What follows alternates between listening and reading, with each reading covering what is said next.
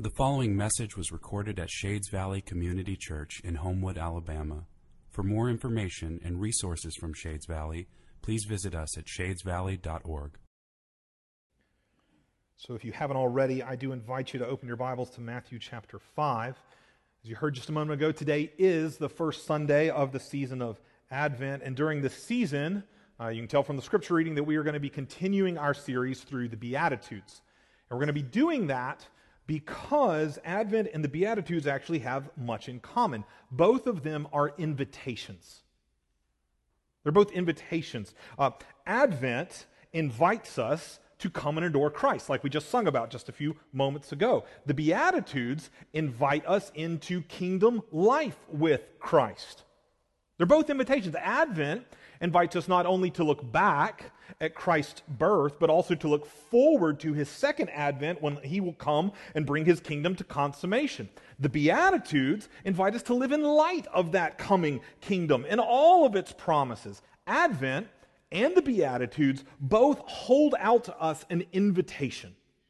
It's, it's the invitation to life in Christ now and forever. It's an invitation of hope. That's the theme of this first week of Advent. Like we just heard just a second ago, we lit the candle of, of hope. And that's the very thing that Advent and, this and the Beatitudes are inviting us into. And is it not the very thing that we need?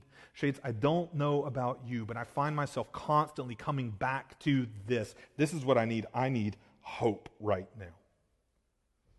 Shades, hope is the door by which we enter into the Advent season. And this morning's beatitude opens that door, inviting us in to the greatest hope that there is. This morning is an invitation to hope. I want you to see that with me. Let's see it in this beatitude. Read Matthew 5 and verse 8. Jesus says, Blessed, which, if you've been with us through this series, you know that we are translating that word truly joyful. I think that's more accurate translation. So, truly joyful are the pure in heart, for they shall see God. This is Beatitude number six. And by our point in this journey through the Beatitudes, I hope that you're beginning to see the Beatitudes as a whole are kind of like a coloring book. In other words, what I mean by that is that the first Beatitude and the last show us uh, an outline of the picture that Jesus is giving us, the picture that we're looking at. And each subsequent beatitude colors it in, gives us a little bit more detail, fills in the picture. So, if you remember, the very first beatitude tells us we are being shown a picture of those who are truly joyful, and it's a picture of the poor in spirit. The poor in spirit, which from the Old Testament context, we learned the poor in spirit are those who are devoted to Christ no matter the cost. So that's the picture. The outline of the picture, those who are truly joyful, it's the poor in spirit, those devoted to Christ, no matter the cost. And now all of the other Beatitudes begin to color in that picture. They begin to show us what it looks like to be devoted to Christ.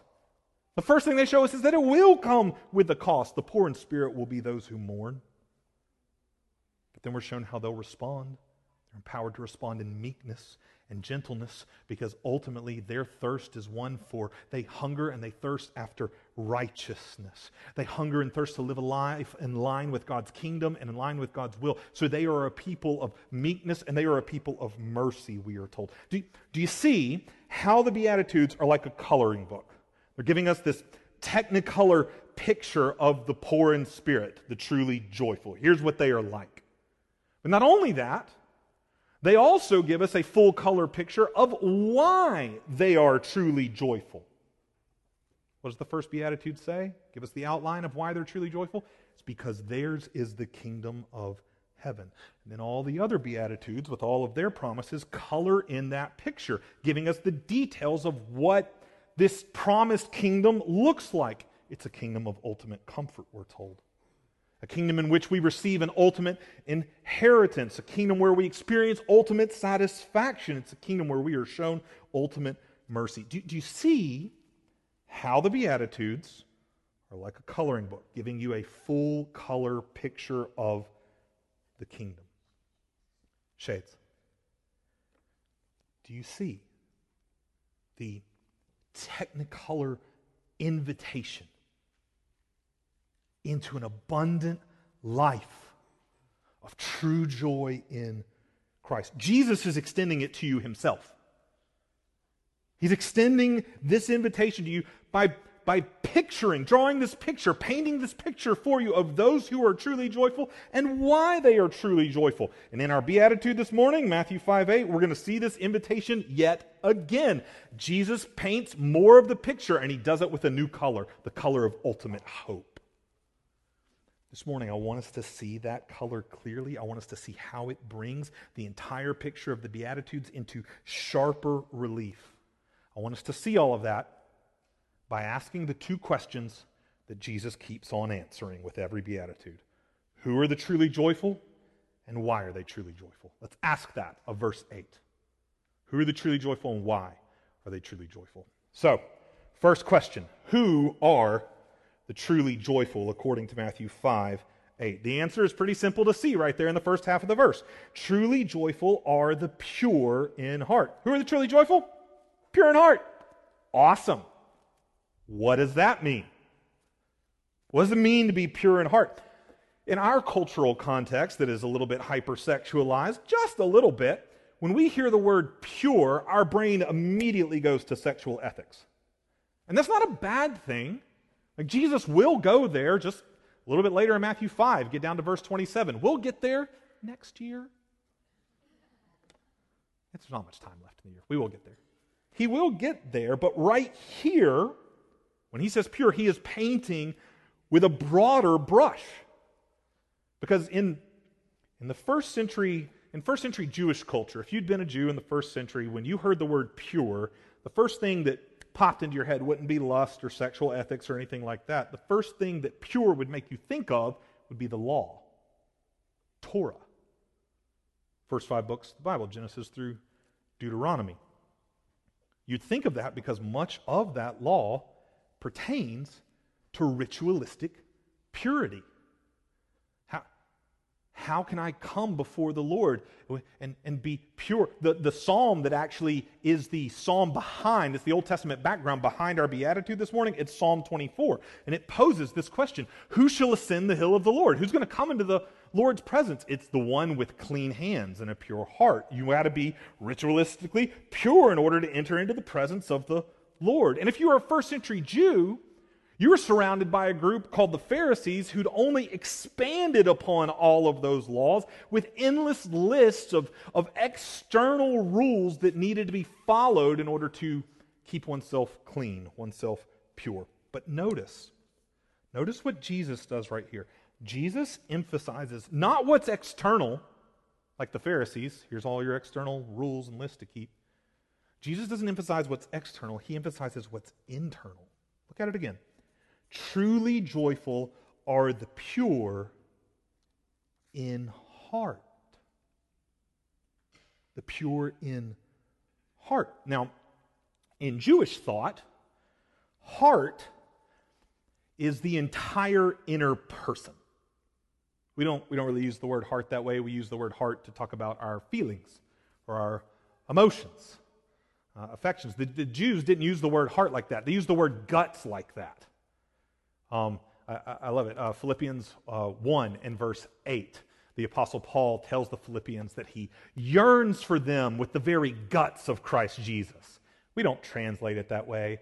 Our versions say affection or something like that, because that's what it means. But the literal word there is guts with his intestines. Try that out in your romantic relationships. Love you with all my intestines.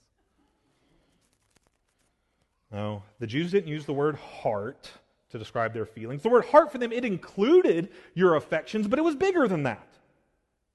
It included your, your thoughts, your will. To talk about the heart is like it's like using the phrase with everything in me. And that is where Jesus emphasizes purity. Not, not merely externally like the Pharisees, but internally. 19th century Anglican Bishop J.C. Ryle summarizes this well when he says, The pure in heart are those who do not aim merely at outward correctness, but at inward holiness.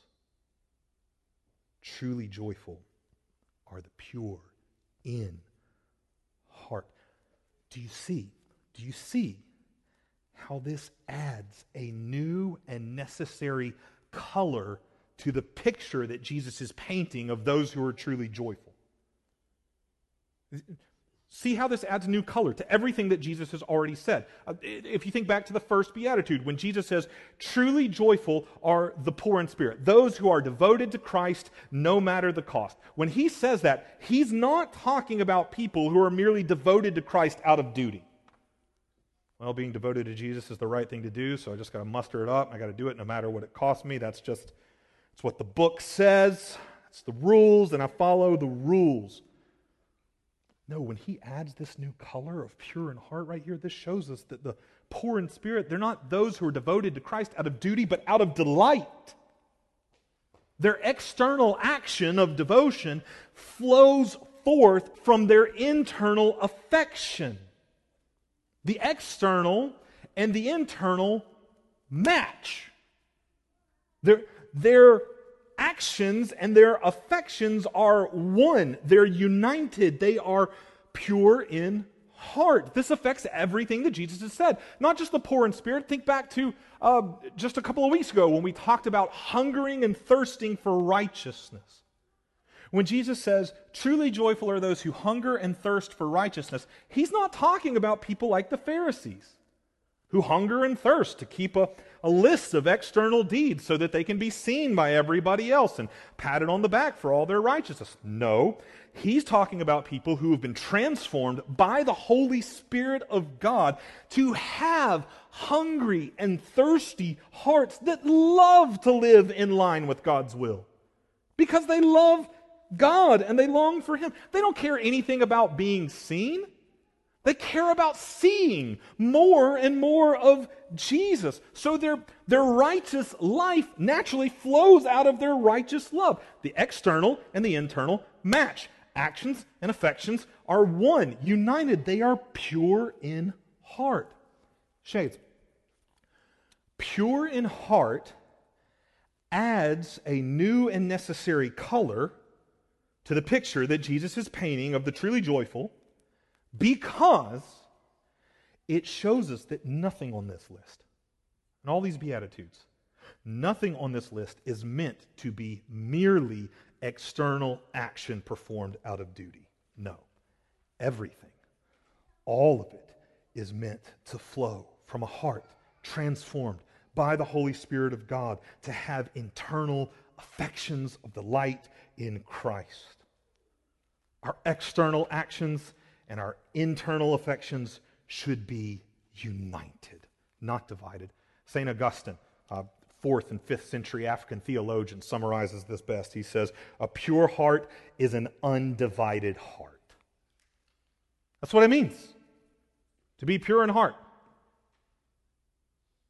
Pure heart is an undivided heart. You can see this too when you look at what the other option is. The other option from being pure in heart is being hypocritical in heart. The, the other option to what we're talking about is being a hypocrite versus being wholehearted. At least that's what Jesus says. Like over and over again throughout the Gospel of Matthew, this is the accusation that Jesus levels against the Pharisees, those who are only concerned about external righteousness. He accuses them of being hypocrites. Why? Because they may do all the right, righteous, external actions, but they have no internal affection. They're, they're just actors putting on a show. Hypocrites. That's what the Greek term hypocrite originally meant. It wasn't a negative word at all, it just meant actor. Someone who puts on a mask, puts on a show. What they're doing doesn't actually have anything to do with who they are as a real person. They're acting, and you can see how that word would very easily make its way into normal conversation to describe people in real life who are this way. They're disingenuous, they just put on a show. People like the Pharisees. To see what I mean, all you got to do is go and read Matthew chapter 23.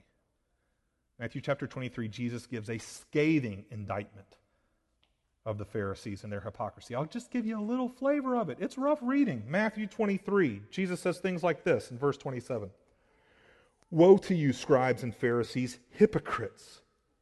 Why does he call them a hypocrite?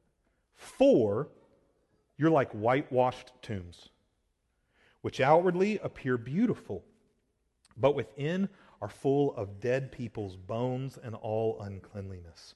So you also outwardly appear righteous to others, but within you're full of hypocrisy and lawlessness. The external and the internal, Jesus says, don't match. Actions and affections, they're not one, they're two. They're not united, they're divided, are ours. Like Shades, that's the question that we ultimately have to ask ourselves or, or our external actions and internal affections united or divided? Are they one or are they two? Are we wholehearted or hypocritical? Shades, we can, we can do all the right actions. Like do all of our religious duties. We can take up all the correct social causes, support all the hashtags. We can post all of our prayers. We can sing all the songs. We can say all the words. And we can do it all for the love of getting likes, getting pats on the back. We can do it all for simply the joy of looking down in judgment on others who don't rise to our level of action. We can do all of this with a heart that's devoid of true affection for Christ. That's, that's living a divided life, one where we want to be perceived one way externally, righteous, but inwardly full of hypocrisy. Jesus says, like a whitewashed tomb. A more modern version of that would be like a grave covered with flowers. In other words, on the outside, it looks like there's life, flowers popping up. Inside, death.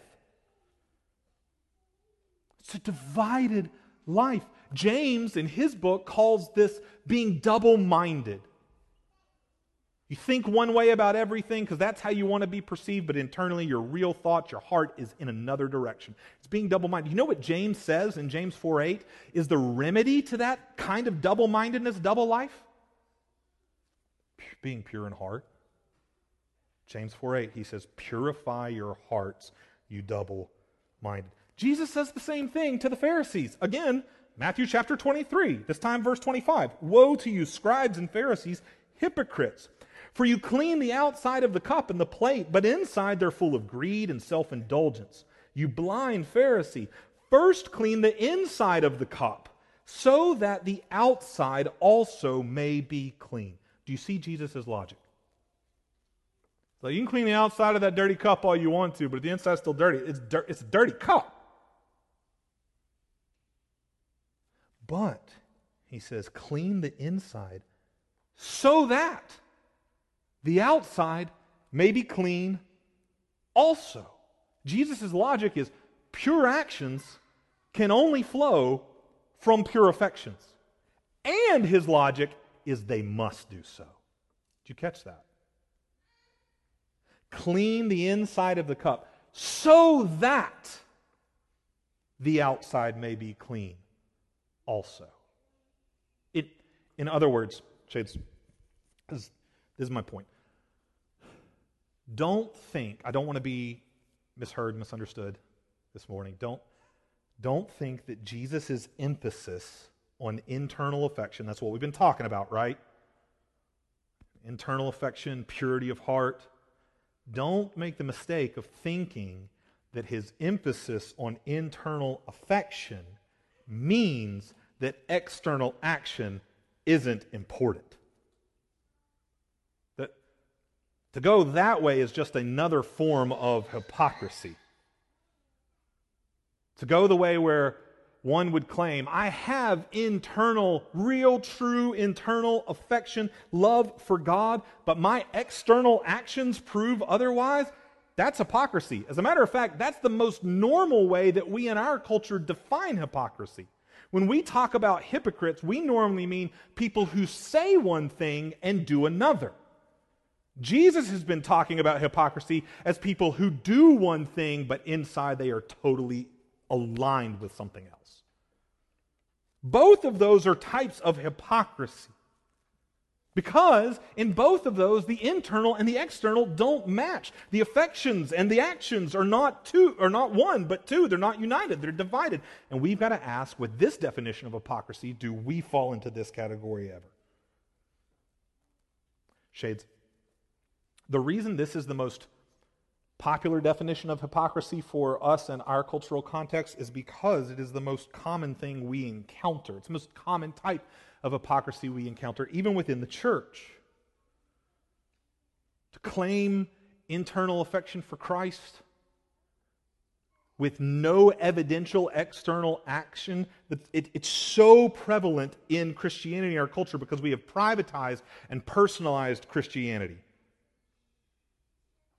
It, we've absorbed that from our cultural context. In our cultural context, religion is a privatized and personalized thing. My religion is nobody's business but mine.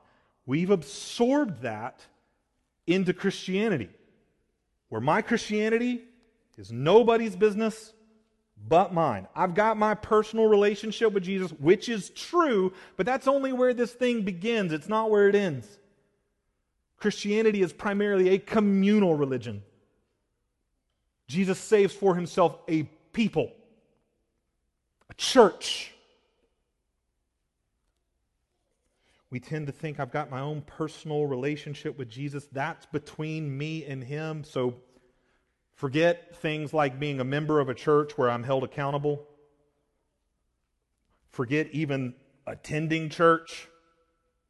Like, I, I can just say that I have right affections for Jesus, and nobody has the authority to question that based on any of my actions. You can't question my religious habits. You can't question my business practices. You really can't question my political positions, no matter how merciless, unrighteous, or impure any of it is. I have pure affection for Jesus because I say so. End of story. Shades.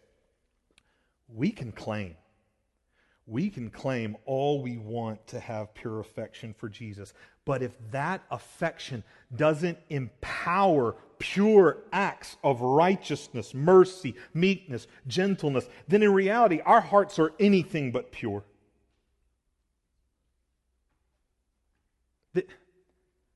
That's, it's just another form of hypocrisy where the internal and external don't match, or at least the, in, the internal claim and the external reality don't match. The claimed affections and the performed actions are not one, they're two, they're not united, they are divided. Jesus calls us away from such a double life to a life that is whole. First, clean the inside of the cup so that the outside will be clean also, internal and external, matching, actions and affections united, not a life of hypocrisy, but of wholehearted purity. Jesus says, This is the truly joyful life. Truly joyful are the pure in heart. That's who's truly joyful. But why? Why are they? We, we've asked who are the truly joyful? Poor, excuse me, um, the pure in heart. We've talked about what that means, but, but why? That's our second question. Why are they, the pure in heart, truly joyful? The answer in Matthew 5 8 is just as clear as it was to our first question. Matthew 5 8. Truly joyful are the pure in heart, for, here's why. Here's why they are the truly joyful. For they shall see God. I told the first service, I said, I wonder how that hits you. That promise.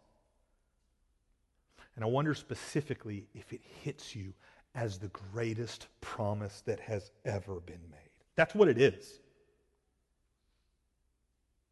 See God. It's the greatest promise there is. If you read about this throughout uh, Christian history, uh, this promise to see, behold God. It's often called the beatific vision. You can probably hear the similar Latin root between beatific and beatitude. That's, that's on purpose. That's because the Beatitudes, like we've been saying, are an invitation into the truly joyful life. The beatific vision is the consummation of the truly joyful life. It is that which ultimately, fully, and finally gives us full joy forever, seeing God. This is everything your heart longs for, Shades. I wonder, what does your heart long for? Like, put a word on it. Try. What gets you out of bed in the morning? What do you go to sleep aching for at night? What do you work and earn money for? Pursue relationships for? Raise kids or grandkids for? What, what does your heart long for? Does it long for beauty? We spend all sorts of money and travel to all sorts of places to see beauty. Your heart long for beauty like the beauty you see in a sunrise or like the beauty that a groom sees in the face of his bride?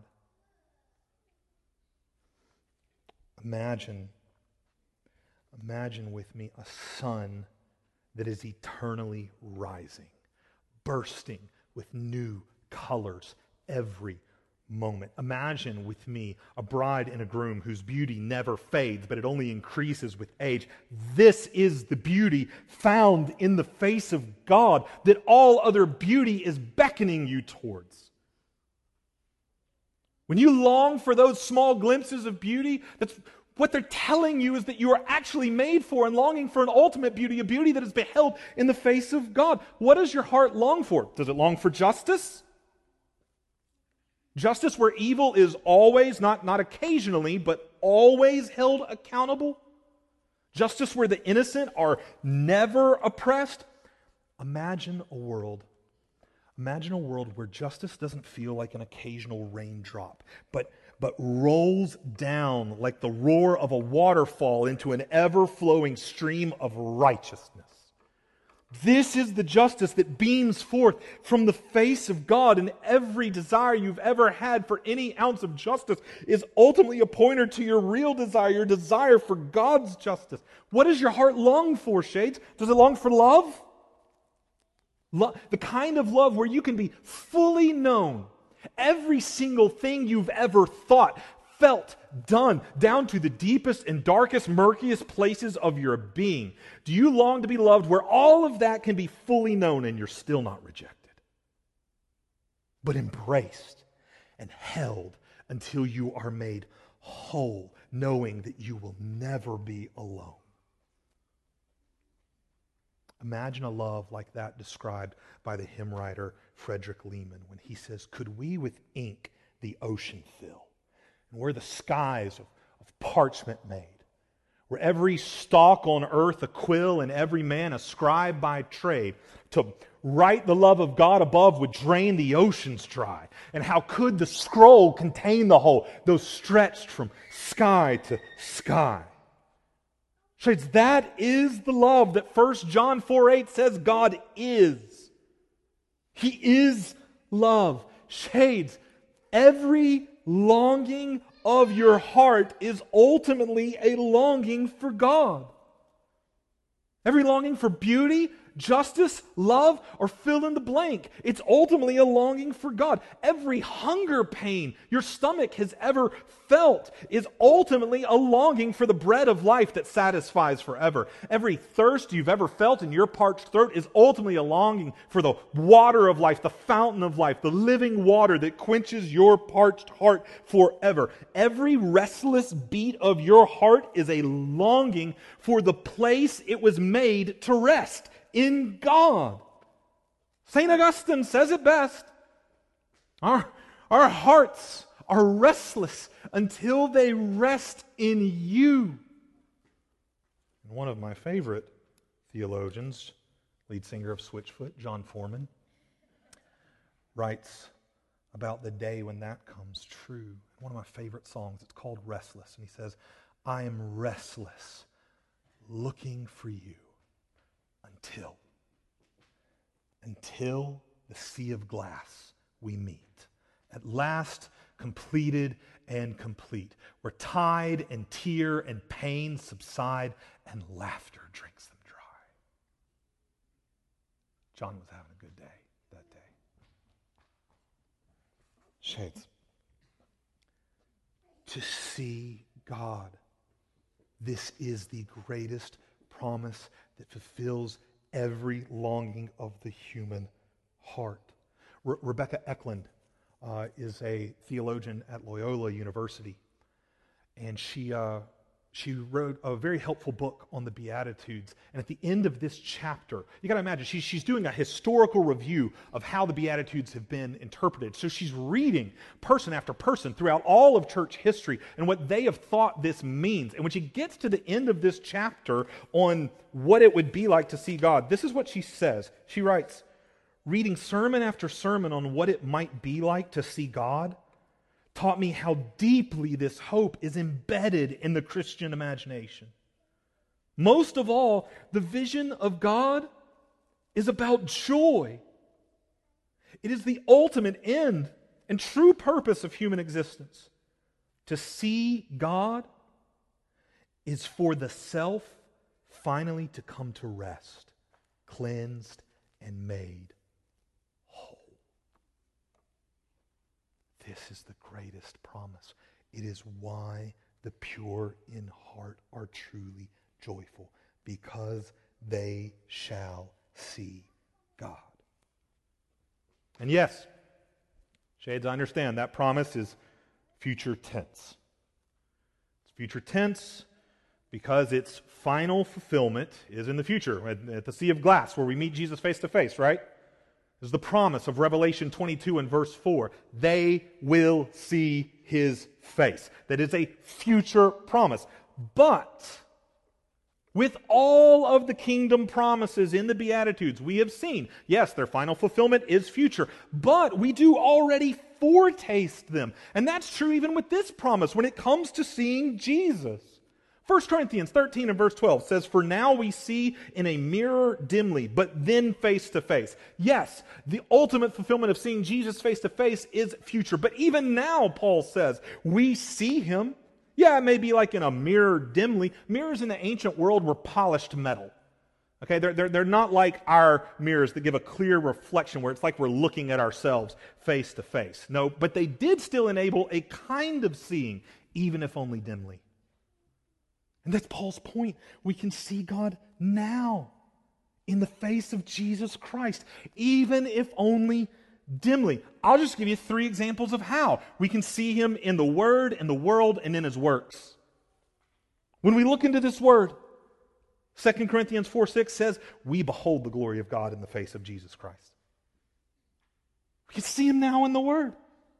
Not just here, but when we look out at the world, at all of creation. Romans 1 and verse 20 says that the glory of God can be clearly seen through that which has been made. Psalm 19 says that the sky itself is preaching to you about the glory of God. We can see him now in his word, in his world, and we can see him in his works. His works that he does in and through us. We can see him and see his faithfulness there. Even at the deepest, darkest, hardest parts of our life where we are left lamenting. Even there, we can say with Lamentations chapter 3 and verse 22 the steadfast love of the Lord never ceases, his mercies never come to an end. They are new every morning. Great is your faithfulness. Do you not when you look at your life and God at work in and through it? Is this not the conclusion you come to? Do you not see and behold his glory, his face? Great is his faithfulness. Shades, we can see the glory of God in the face of Jesus Christ even now in the Word, in the world, in his works. And Shades, if I say, like, I hear that, Jonathan, but I can't say it, I, I, I can't see it. If if I can't see everything that I was just describing, then I've got to ask myself is it because I'm being blinded by hypocrisy? The hypocrite, remember that's the opposite of wholeheartedness, is hypocrisy. The hypocrite cannot see the glory of God in the face of Jesus Christ because the hypocrite is not concerned with seeing, they are only concerned with being seen. Do you see? They're turned in on themselves. They're only concerned with how they're perceived. They're not concerned with perceiving anything outside of themselves. Matthew 6 and verse 1, Jesus says, Beware of practicing your righteousness before other people in order to be seen by them. He goes on to say, if that's all you really want, then that's all the reward you will get.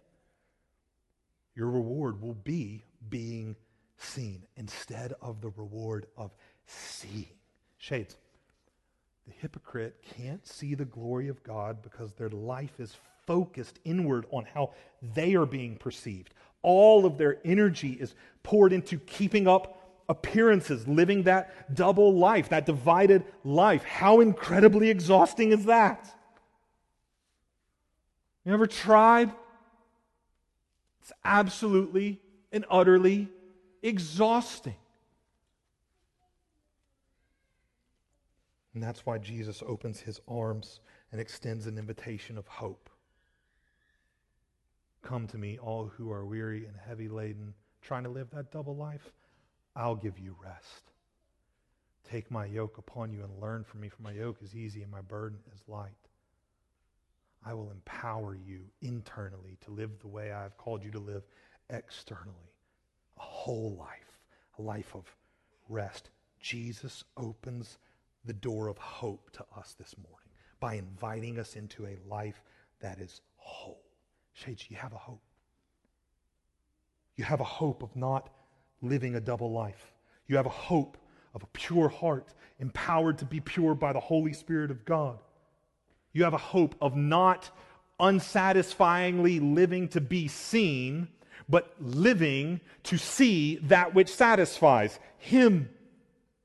Shades, don't be blinded by hypocrisy. No, instead, see, see wholeheartedly. See Jesus with a pure heart.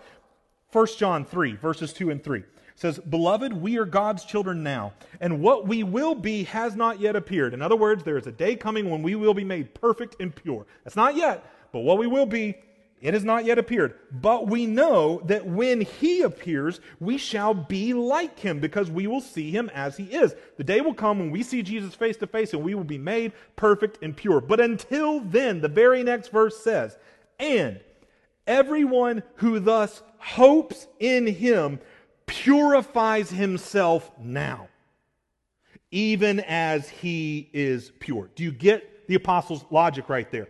He's saying, because we will see Jesus face to face, because we will be made perfectly pure one day, we do seek him now with a pure heart now. And that leads us to the final question how? Now, we, we know who the truly joyful are, the pure in heart. We know why they're truly joyful, because they shall see God. So that just leaves one question How? How do we pursue a heart that is pure? I've just got three quick things to close affections, confession, adoration. Affections, confession, adoration. First, affections. This morning. This morning, as we've been looking at the word, have affections been bubbling up in your heart? with a real desire to see more and more of Christ. This is where a pure heart begins with, with the affections. And Chase, hear me. If you don't feel them, pray for them. Affections are not something you can flip like a switch and just turn on yourself. This is a work of the Holy Spirit of God in our hearts. Pray for them. That the Apostle Paul does. In Ephesians chapter 1 and verse 18, he prays for the Ephesians that the eyes of their hearts will be open, that they may behold the glory of God. God will open the eyes of their heart, birth in them affections that desire Him. We pray this. We sing about our longing for this, do we not? Go old school 90s with me for just a second. How many of you sang, Open the eyes of my heart, Lord? Because I want to see you. That's a request. Asking God to do this. Open the eyes of my Give me the affections Affections is where the pursuit of a pure heart begins. How do we pursue a pure heart now? Through affections. Second, confession. Confession. The pure in heart are not those who are perfect. I don't want to be misunderstood as saying that this morning. Like, oh, well, the pure in heart are those whose internal affections and external actions always match, perfectly desiring Jesus now and always. No, no, no, no, no. The Pharisees are the ones who pretended to be perfect. The pure in heart admit when their affections go awry. They are externally honest about what's really going on internally. See, the external and internal, they still match. They're still being pure, open, and honest, pure in heart. They're, they're being like David in Psalm 51 and verse 10. David in Psalm 51 is confessing his sin before the Lord, and this is what he prays Create in me a clean, pure heart. He's open, he's honest. God, I don't have a clean, pure heart right now. Create in me pure heart, O God, and renew a right spirit within me. How do we pursue a pure heart? Our affections lead us to confession. That's why we do a confession every week to a confession, to come before the Lord and, and be open and honest. Our affections lead us to confession, but they don't leave us there. They lead us through it to what is on the other side adoration. Third thing, how do we pursue a pure heart? Adoration. This is what Advent invites us to, does it not? Advent invites us to come. Oh, let us come and adore him. Advent invites us to adore Christ now because he has come. And Advent invites us to adore Christ forever because he will come again.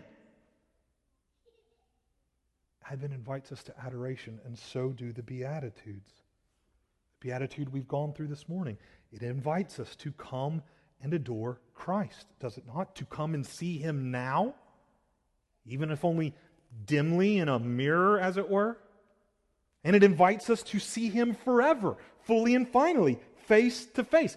Advent and this beatitude hold out an invitation of hope, and we answer it through adoration. Not a mechanical external action. No, but through heartfelt adoration that pours out in action. I told you at the beginning of our time that hope is the door by which we enter into the season of Advent. And the Beatitude of Matthew 5 8 shows us how to walk through that door affection, confession, adoration. A pure heart is the path to full joy in the presence of God. Shades. Who are the truly joyful? The pure in heart. Why are they truly joyful? They shall see God. Jesus invites you into that hope now and forever. My prayer as your pastor is that this Advent season, may we answer this invitation. Shades, come, let us, this Advent season, come, let us see him, more and more of him. Let us adore him with a pure heart and clean hands. Come, let us adore him, Christ our Lord.